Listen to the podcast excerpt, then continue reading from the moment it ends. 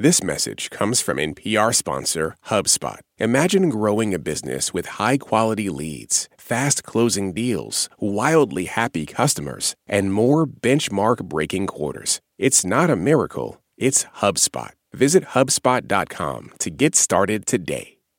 This is NPR's Life Kit. I'm Michel Martin. By now, saying that America is divided is almost a cliche, but it's true. And it's something that seems to touch almost everybody in some way. According to the Pew Research Center, for example, these divisions even affect who people say they're willing to date or befriend. And the research says such divisions have only widened during the Trump administration, especially on deeply personal issues like race, immigration, and aid to those in need. And even now, with the presidential election over, some people are still trying to deny that Joe Biden is the legitimate winner. So, how does the country move forward? To get some perspective, I talked with people who've done the hard work of healing. These conversations you'll hear in this episode are part of a larger series from All Things Considered, which I host on Saturday and Sunday. Now, healing doesn't happen quickly, and we're not going to give you any easy answers. But these conversations shed light on the importance of addressing trauma and working together as a community in order to move forward. Support for this podcast and the following message come from Integrative Therapeutics, with vitamins and supplements previously available only through practitioners, including Cortisol Manager. Unlock your best self with clinician curated supplements from Integrative Therapeutics, now on Amazon. This message comes from NPR sponsor Defender. With the Defender family of vehicles built for the modern explorer, the Defender capability is legendary whether you're facing off road challenges or harsh weather conditions. From the reimagined exterior to the robust interior with innovative award winning infotainment system to keep you connected. The Defender family features the two door Defender 90, the four door Defender 110, and the Defender 130, which seats up to eight. Learn more at LandRoverUSA.com forward slash Defender. This message comes from Kelly Corrigan Wonders. Kelly Corrigan gathers holistic experts from all fields of wellness, like Esther Perel and Francis Collins, to challenge junk science. Come for the myth busting, stay for the practical advice. Tune in to Kelly Corrigan Wonders. First, let's focus on Truth and Reconciliation Commissions. You might be familiar with the idea from other countries, like in post apartheid South Africa and Northern Ireland. But similar commissions have been set up in the United States, and we thought people who participated might have some insights to share. In a few minutes, we're going to hear from Reverends Nelson Johnson and Mark Sills, who are with the Greensboro Truth and Reconciliation Commission. That was established some decades after the Greensboro Massacre of 1979. That's when members of the Ku Klux Klan attacked unarmed people at a civil rights march with the apparent complicity of local law enforcement and killed five people. No one was ever held accountable for their deaths. But we're going to hear first from Denise Altvater, who is co founder of the Maine Wabanaki State Child Welfare Truth and Reconciliation Commission. That commission was convened to address the widespread practice of taking Native American children from their homes and placing them in foster care or adopting them out to white families. That was Denise's experience, and it was deeply traumatic for her. She recalls being tortured and abused when she was separated from her mother for years. The state came with station wagons and took myself and my five sisters out of our home. They put all our belongings in garbage bags. My mother was away shopping. She wasn't home, and we did not see her again for four years. Um, so when they drove us away from the reservation, they drove me away from the only thing I'd known my whole life. And um, for four years, the foster parents um, tortured us, and the state left us there. That sounds terrible. That's just horrifying to even hear about. I, I really have no words. There really are no words to react to what you experience and you and, and so many others. And I, I did want to ask, as an adult, how you and others arrive at the idea of a Truth and Reconciliation Commission. How did that come about and how did it work? Back in 99, um, the the federal government did an audit in Maine and found that Maine had the highest rate of removal of Native children than any other state. So they were threatened with losing federal funding if they didn't fix the problem. So the child welfare people knew my history. So they were looking for individuals who had been taken to come and tell their stories and make a video because they knew that Maine knew the law, but they refused to follow it. So what was needed was a way for them to feel and believe and understand why the law was so important. So I was asked to tell my story, and I said, sure, why not? And I walked in a room, and there's all these umbrellas and cameras. So I sat down and I told the only story I knew. I had never talked about it my entire life. So they interviewed several of us Wabanakis, and within the next month, we trained over 500 DHHS workers on ICWA. And so every time we did the training, I would have to watch that video over and over and over and listen to my words. And um, it was very much overload. What do you think is the most important aspect of this? The most important mm-hmm. was having the space where my voice and others' voices could be heard and believed in a place where we knew that something was going to happen. So it was so life changing to tell your story in that type of an atmosphere. And it transformed me into somebody who started having courage that I never had before. And it just transformed my life. So healing and having a voice were the two most important aspects to me. Mm-hmm. No reparations at all were necessary as far as I was concerned, and I'm still concerned. Thank you so much for sharing that. Can can you stand by for the rest of this call? Are you okay? I'm okay. Yeah. Okay. Thanks. Um, so, Reverend Johnson, I'm going to ask you now, and recognizing that this is also painful for you, but what happened on November 3rd, 1979? Well, let me say first that uh, my heart aches all over again, Denise. Uh. I heard you share the story in Greensboro. Mm-hmm. So I just mm-hmm. want to let you know that we join you by the heart and thank you for your courage. Thank you, Reverend. Um, let me say, first of all, we were organizers, active organizers in the textile industry and in communities throughout North Carolina. We chose to have a march through the historical black community. Well, nine carloads of Klan and Nazis drove into the march with a cache of weapons and they fired on the group. Five people were killed. I was wounded and I knew then that this couldn't happen without the police collusion. Hmm. We fought it from the very, very beginning.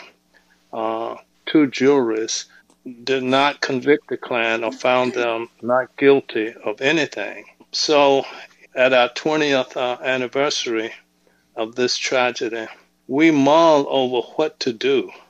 We resolve to build a truth process.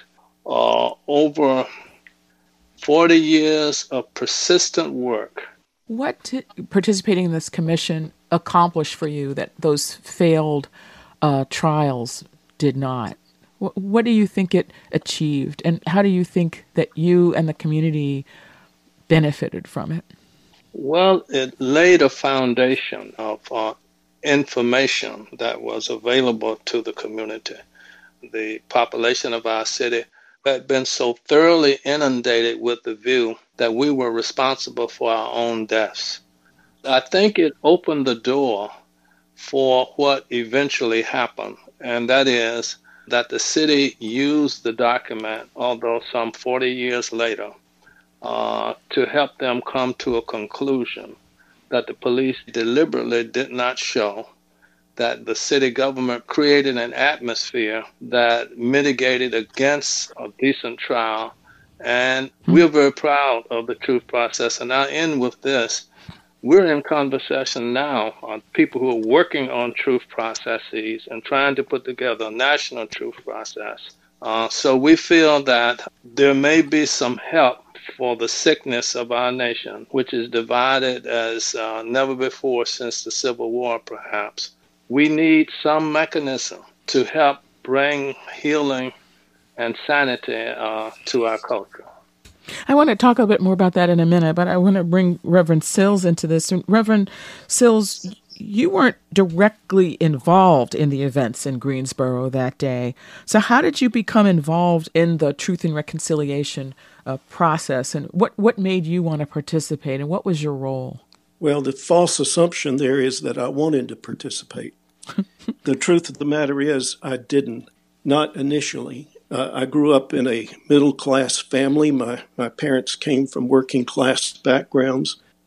I did know how the issue of racism could touch even a white, privileged family when my father preached against segregation in a southern mill town, and the Klan demonstrated in my own front yard, burning a cross one evening. So I had been touched by that, but only very, very lightly. Why did you not want to participate, and what finally convinced you to do so?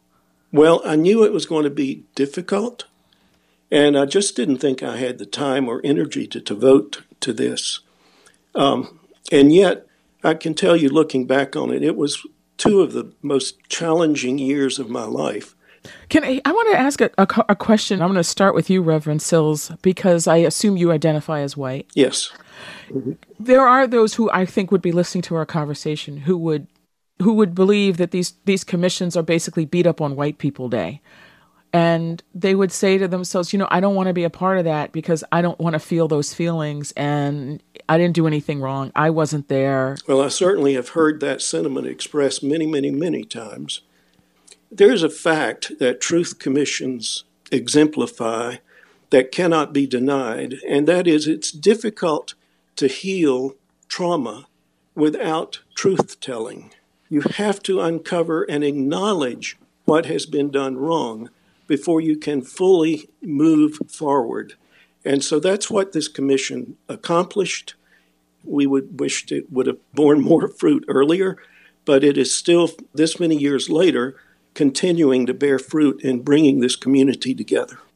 This has been such a beautiful and rich conversation, and as I said, I, I apologize. We're only just scratching the surface here. We could I could spend hours talking to all of you, but I do want to look back to where we started. Uh, that we are having this conversation at a time of increasing division between Americans. I mean, everything from race and religion, the economy, even the response to COVID, whether people should wear masks or not. Look, in the age of disinformation, the concept of truth itself seems to be made to be partisan. So I just yeah. wanted to ask each of you what lessons could we apply from the truth and reconciliation processes that all of you participated in to the times that we're living in now if you have some takeaways that people who haven't been through what you've been through could take could apply to the moment that we're in and maybe Denise can I start with you Sure no matter what issue that you try to deal with, we learn so much more from this process than just that one single issue and that one single question. So for me, it has changed my life. It has um, saved my life. It has changed my relationship with my children, with my community, with my family. And I would do it again in a heartbeat. Mm. Reverend Nelson, what about you? I think the most profound thing that people can learn is that truth matters, deep truth. There is a truth that Native Americans' uh, land was stolen and they were nearly annihilated as a people. It is true that women were devalued and still devalued. These are truths that are deep and enduring, and let's first of all acknowledge this depth of truth Reverend Sills, final thought from you. What what do you think perhaps people could draw from the experience of the commission that who haven't participated in the in the way that you have? Is there something? You know, we we all grew up hearing phrases like "a house divided cannot stand," and our house is very divided right now in the United States of America. There are so many divisions that threaten to bring us down as a society. One of those divisions that seems to be pervasive, it is found at every level, and that is racism. To me, racism is like an addiction, and an addicted person may not at first see that they have a problem. It may make them feel strong or wise or intelligent or powerful. And anyone who's ever worked with addicted people knows you cannot help a person resolve an addiction, overcome an addiction until they're ready to acknowledge that they have a problem. Truth commissions are a way that society can acknowledge the things that are killing us and destroying us and fraying the edges of our culture. And once those things have been identified and acknowledged, then progress, real progress, substantive progress can be made. So I, I think the models that are represented in Maine and in Greensboro are worthy of, of for other communities to look at as ways to go forward. That was the Reverend Mark Sills. He was a member of the Greensboro Truth and Reconciliation Commission, a commission that was co founded by the Reverend Nelson Johnson, who was also with us. And we also spoke with Denise Altvater. She's the co founder of the Maine Wabanaki State Child Welfare Truth and Reconciliation Commission. I, ca- I cannot thank you all enough for sharing these um, very profound and important thoughts with us today. And, and also, I want to thank you again for being willing to relive these very painful moments. And I just appreciate you all so much. Thank you. Thank you, Michel. Thank you very much.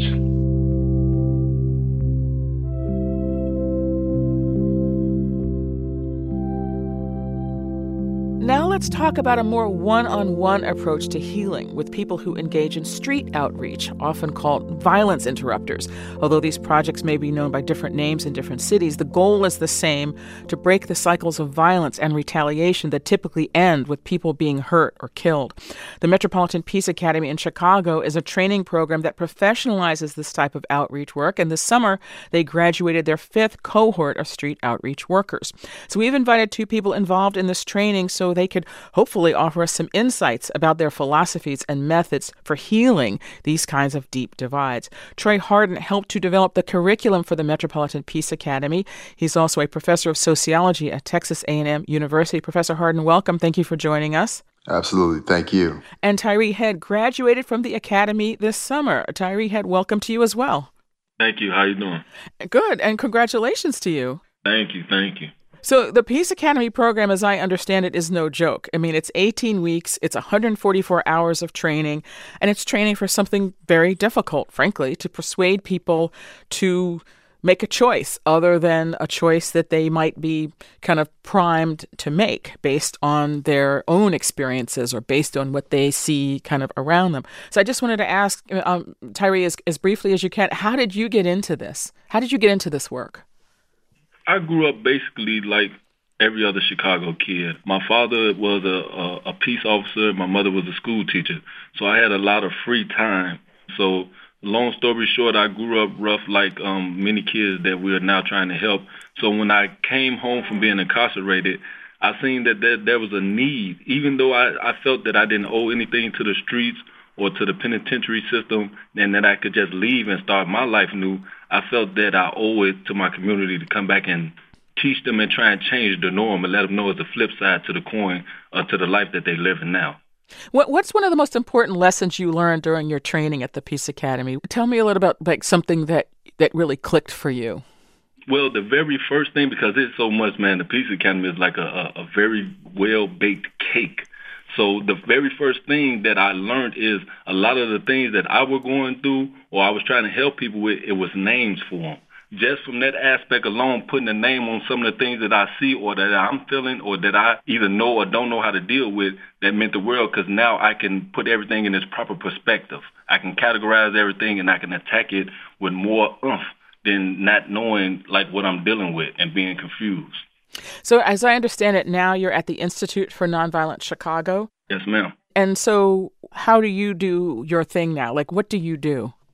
Well, first, like if it's an incident, a violent incident, a shooting or something occurs in the community, the very first thing we're trained to do is gather information. So we gather information, and whatever side that's the victim or the aggressor, we try to create doubt. While we're dealing with the immediate problem at hand, we want to create doubt so another problem won't occur while we're dealing with this one, meaning retaliation. And then we go help the victim and see what it is that they need. That's the first initial steps. How do you get people to to talk to you? Because I could imagine that if if you've been hurt, you're angry and you're hurt. Chances are, if you hurt somebody, you have what you think is a legitimate reason. so, how do you get people to listen to you to begin with? The Institute teaches that hurt people hurt people. And there's a lot of hurt people walking out here in society for whatever reason. So just recognizing that and understanding that because now it's more psychological. So one, now that I understand that, I know how to approach them. So me working with these these individuals on a day-to-day basis, I build a rapport and a bond. So that helps. And nothing is a facade. So my heart is open. So w- w- the way I come to them, they understand they relate because they know I walk the same path they walk. So I'm now trying to divert their path so it won't be identical to mine. So that that like that that pays dividends. Hmm. So let me turn to Professor Harden. Uh, Troy Harden, you were the lead curriculum developer for the Metropolitan Peace Academy. Can I ask you the same thing? Like, how did you go about developing a curriculum for street outreach work? Was there, was there sort of a template already out there that you could build on, or did you have to start from scratch? Could you just help us get a sense of how you even thought about this? Well, I think the most important thing was just always to remember that people have been dealing with how to deal with harm in many of our communities for a very long time. Um, about 20 years ago, an organization called Cure Violence really crystallized what's called a public health approach to addressing violence. And so they became one of the major trendsetters, um, not just in our city, but across the globe. So many of the methods and techniques have been out there, but have been crystallized from a street perspective. So we took some of the best of what's been out here and really pulled that together along with some of the issues that were unique to the Chicago area. But can I ask you the same question I asked uh, Tyree Head, which is how do you get started when people are people are already already, you know, hyped? Well, I think Tyree laid it out. Um, there's something called a credible messenger, of which he is, right?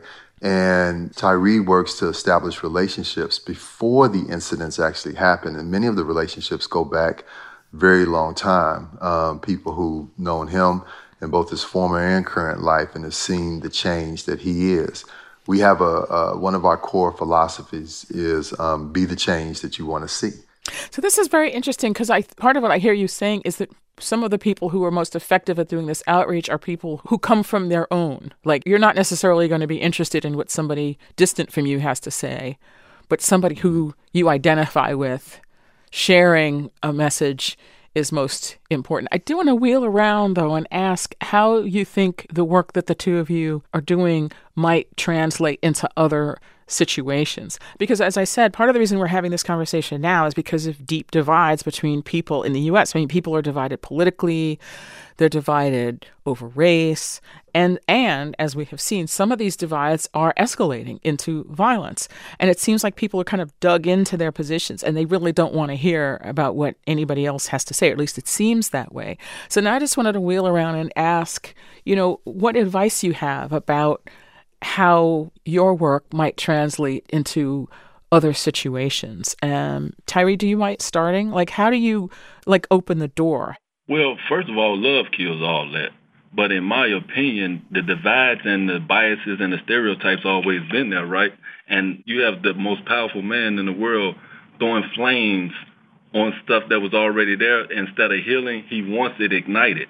So our job translates because recently I had to talk to a whole room full of officers, and I let them know that like they're a major piece in this because they have to change the narrative and the norm of how the community looks at them, like a credible messenger. Hmm.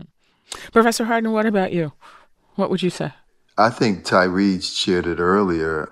One of the problems that happens out here is a lot of misinformation. You know, recently we started calling it fake news, but fake news has been going around for a long time in the hood, and it starts a whole lot of problems. And so, one of the first things that is a tenet across street outreach is gathering information, gathering factual information, and making sure that people are clear about what's really been said, what's really happened, what real issues are in order to really deal with it in a factual way. Um, and I think that's a huge part of what we have to do is um, be able to p- promote and support real information out there and that people who folks trust have to be able to share it, not spread misinformation in a way that ends up hurting people, which is what we see on the national sphere. Hmm.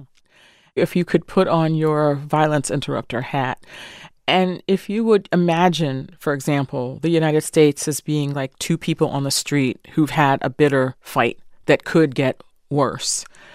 Is there something you could give us to sort of start us off? Like, what would you say to start, like, breaking the cycle of kind of violence and mistrust and kind of mutual animosity? I think part of it is acknowledging the harm that's happened and really being able to see that there are different interests that people might have, but there are also mutual interests that people have. And then, you know, going back to what Tyree shared, is making sure that people understand those issues and that there's a lot at stake.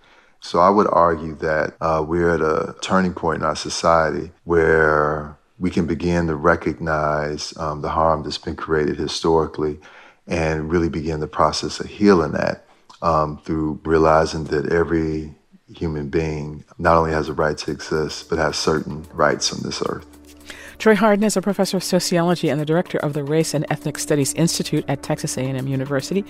He was the lead curriculum developer for the Metropolitan Peace Academy in Chicago, which trains street outreach workers, also known as violence interrupters. And Tyree Head is a recent graduate of the Metropolitan Peace Academy. He's now working as an interrupter at the Institute for Nonviolence Chicago. Thank you both so much for talking with us and offering us these inspiring words. Thank you. Thank you so much. For more NPR Life Kit, check out our other episodes. I've hosted ones about talking to white kids about racism and what to do if you're facing eviction. You can find those at npr.org slash lifekit. And if you love Life Kit and want more, subscribe to our newsletter at npr.org slash newsletter. Special thanks to William Troop, Tinbete Ermyas, and Janaea Williams, who worked on this series that originally aired on All Things Considered. Meghan Keane is Life Kit's managing producer, and Beth Donovan is the senior editor. I'm Michel Martin. Thank you for listening.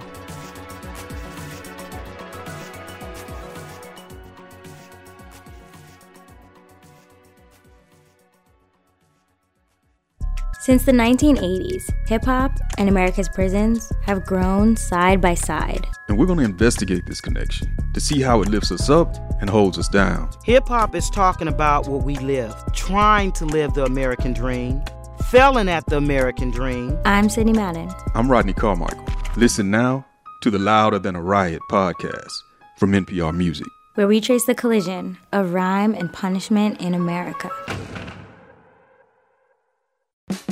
On this week's Wild Card, we talk with Issa Rae about those moments where our lives could have gone another direction. Definitely wasn't supposed to be with that guy at all. At all. But I still think about it. I'm Rachel Martin. Issa Rae tells us how to make peace with the path not taken. That's on the Wild Card podcast from NPR, the game where cards control the conversation. Why is everyone so obsessed with traditional wives or trad wives on social media? This week, we're talking about the viral videos of women making marshmallows and mozzarella from scratch, and how behind the sheen of calm kitchens and cute fits, there's some interesting pessimism about our modern world. And that's worth digging into. Next time on It's Been a Minute from NPR. On the TED Radio Hour, researcher Sasha Luccioni says AI can help us find climate solutions. But just training the technology itself uses a ton of energy. Training ChatGPT, for instance, emits as much carbon as five cars in their lifetime. Tech's Climate Conundrum. That's on the TED Radio Hour from NPR.